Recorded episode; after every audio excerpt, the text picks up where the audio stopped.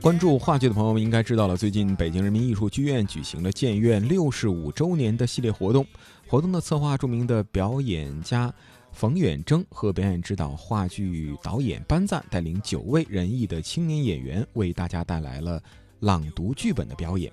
朗读剧目呢，选取了两位大家的小说，分别是老舍的独幕剧《火车上的微风》和曹禺的独幕剧《镀金》。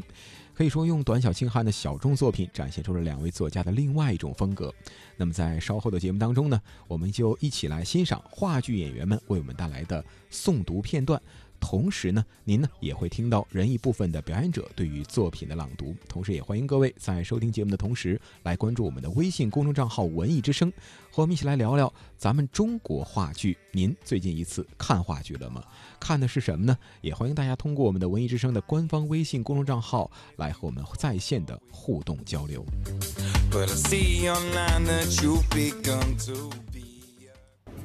解放前的某年某月某日。地点：北京。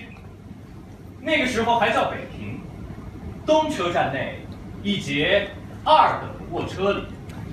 人物：马先生，男，四十多岁。服装四不像，看起来像是某位阔佬的私人秘书。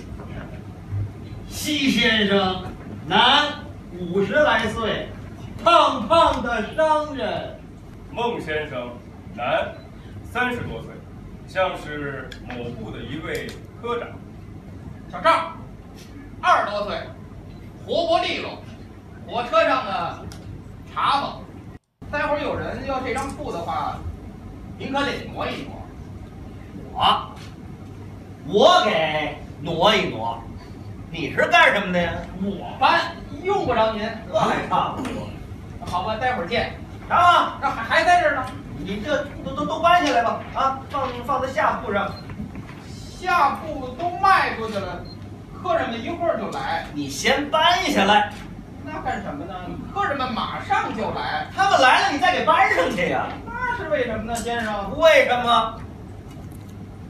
为赌这口气。您有行李吗？常出门就带一个小包，没有行李。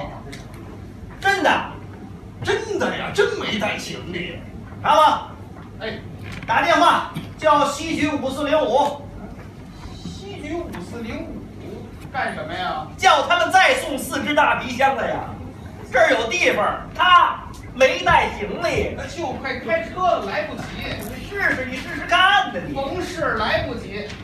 哎，我跟你说，我呀，我还是太保守了。你说我怎么不带十二件呢？哎，不是。您要这四个箱子都放我这儿，那我怎么睡觉呢？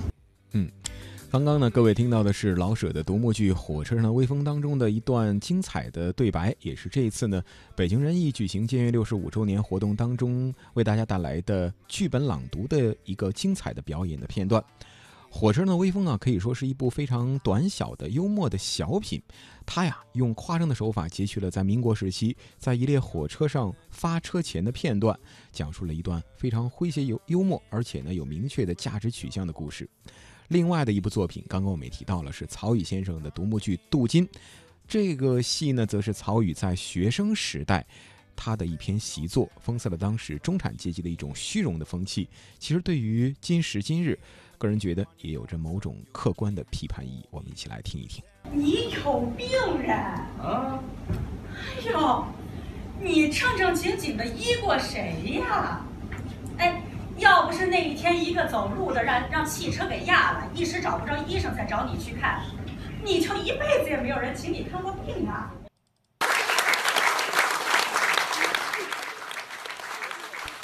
其实呢，刚刚我们听到的这样的一段表演，也是获得了大家的非常热烈的掌声啊！这样的表演呢，也收获了现场观众非常多的共鸣。表演指导班赞呢，也给大家当时介绍了相关的活动，而且道出了希望有年轻演员传承传统的这样的一种精神来回馈观众，并且也感谢仁义六十五周年的支持。那么在活动的最后啊，冯远征出场了。他说啊，希望青年演员通过并且传承北京仁义的大旗，也表示剧本朗读活动将会作为一个常规的公益项目来发展下去。这个是一个公益项目，而且以后每个月都要有这么两天是做呃做这个剧本朗读。那么每一次肯定是选择不同的剧目，所以北京人艺是需要未来，是需要有传承，是需要年轻的演员迅速成长起来。更重要的是，是需要更多的观众能够认识他们，以至于将来他们接过北京人艺这面大旗的时候，能够传承下去。嗯，那么在活动的最后啊，我们也记者也采访到了《火车上的微风》当中饰演马先生，在镀金当中饰演李妈的青年演员杨佳音，他对于剧本朗诵和话剧的不同，也为大家做了相关的说明。您这是第一次演这种剧本朗朗诵的这种活动吗？第一次以这种形式那什么，第一次参加这这个剧本朗诵这种活动。嗯，那您觉得这跟那种？话剧的演出有什么区别吗？就之前准备的体验上，或者说是舞台表现上什么的？呃，这个它更像就是，呃，就是话剧演出之前，我们在排练阶段落，就是落地之前的那种，呃，那种就可以拿着剧本的那种，但是它又不同，但是它这种剧本朗读呢，又首先它确实是用声音去传达，呃，这种这种东西的，但是它又，嗯，如果说。止于声音，那可能观众看着倒也没意思。可能在中间还要加上一些所谓的这个这个这个表演，这样的，它会让让观众听起来更生动、更立体，那更丰富。嗯。那么另外呢，在谈及准备仁义六十五周年活动，是不是会有一些特殊性的时候呢？杨佳音也为我们做了相关的介绍。因为每一场演出对我们来说都是非常重要，不是说今天冠以一个什么名头就要怎么样，没有没有。因为作为一个专业的话剧演员，对待每一场演出、每一场的观众都是一样的。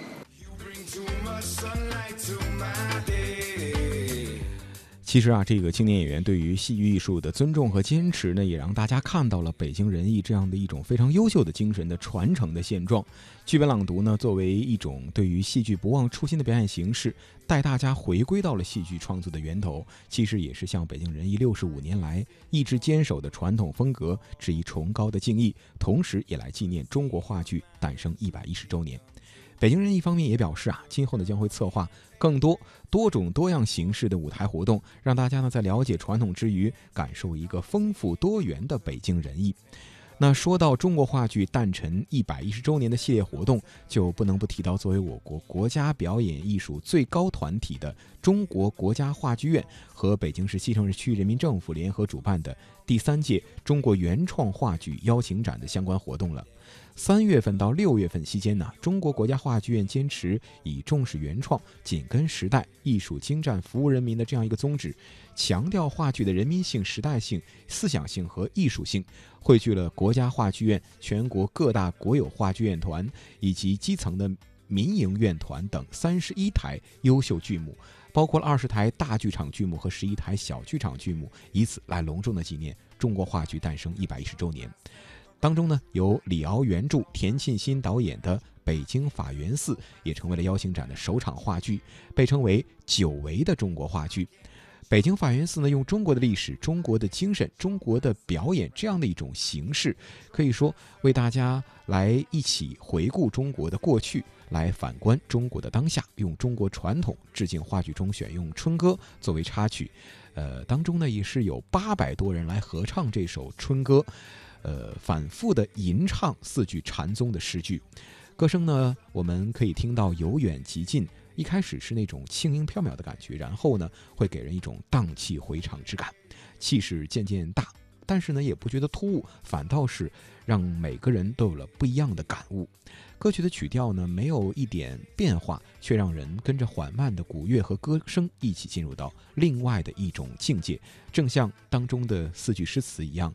春有百花，秋有月，夏有凉风，冬有雪。若无闲事挂心头，便是人间好时节。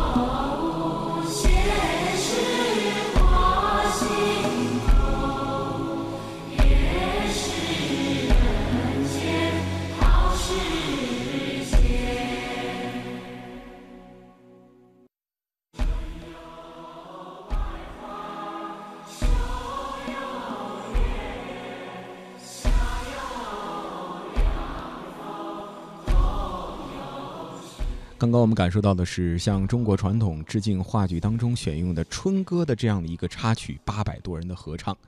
那同时呢，话剧在选用歌曲的时候也融入了一些现代的元素，就比如说啊，当中呢，好妹妹乐队演唱了一首新曲。哎，这首歌曲呢，简单的三句词，最简单而且不加修饰的句子，可以说也让我们感受到了最强烈的那种感情，正像是当中的四句诗一样：庙堂高耸，人间细长，千年古刹，千年见证。来日中当你心灯。的光辉，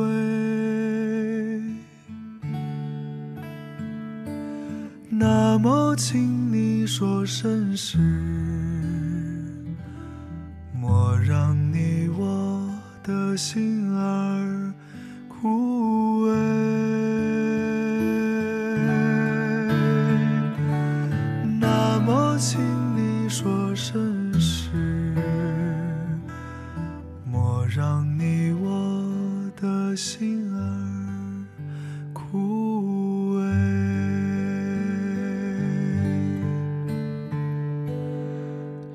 同时呢，田沁鑫导演的另外一部戏《狂飙》也成为了话剧邀请展的一大剧目。《狂飙》呢，讲述的是国歌的词作者田汉作为一个剧作家和早期的话剧奠基者，鲜为人知的一段心路历程。新版的《狂飙》呢，距离旧版已经有十六年了。然而呢，田导对于戏剧的初心不改，为中国传统庭院的红色构成了整个舞台。那么，在渗透舞台上的红色元素，可以说点燃了田汉的激情，同时也点燃了台下观众们的热情。可以说啊，两版《狂飙》呢，用他们这种波澜壮阔的情感表达，感染了一代又一代人，用中国特色的话剧还原传统，向中国话剧致敬。五个女人，五个戏，四个歌曲，一个梦。除了我们说的《义勇军进行曲》之外，还有萦绕剧场的《天涯歌女》、鱼离市的《船歌》，以及林远远渡重洋时的《海上花》这几首歌，可以说在戏中最宁静处淡淡的放出，恰到好处。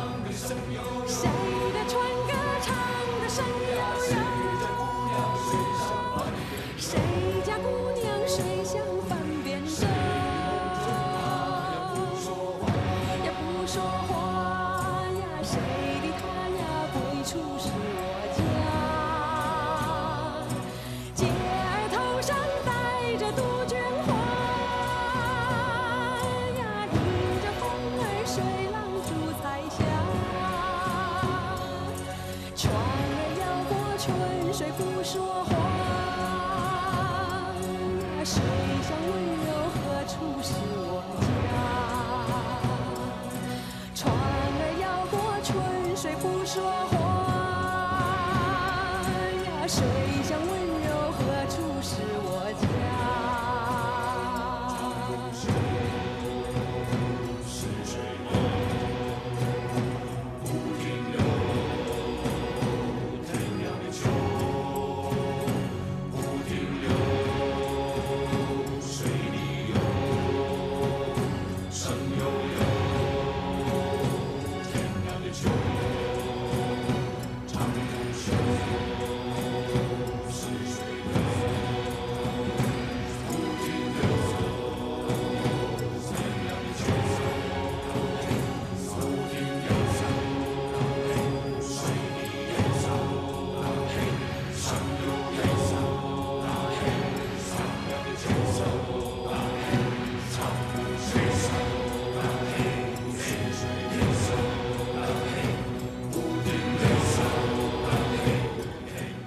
刚刚听到的是传歌，历史和现代的交融，传统和创新的结合。可以说啊，用这种独特的思想、情感、审美去创作属于这个时代又有着中国风采的优秀作品，创造了具有中华神韵、弘扬中国精神的中国经典话剧的风格和演剧的气派。这正是艺术家们传承中国话剧以及向中国话剧致敬的一种。独特的方式了。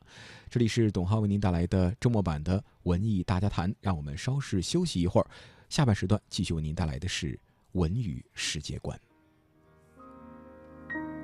是这般柔情的你，给我一个梦想，徜徉在起伏的波浪中，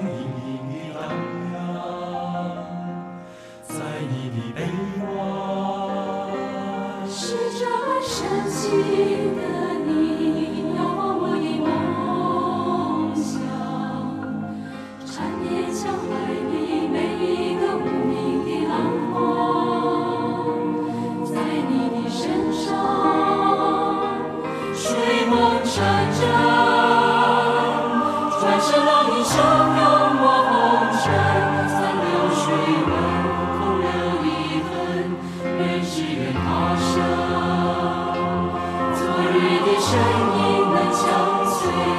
永生永世不离分。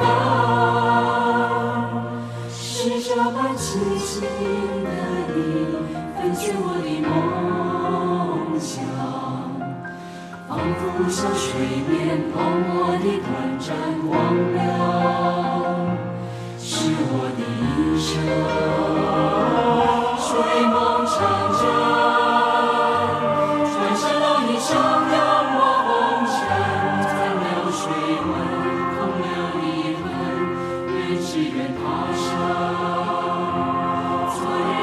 生命的相随永生永世不离分是这般奇情的你粉碎我的梦想仿佛像水面泡沫的短暂光亮是我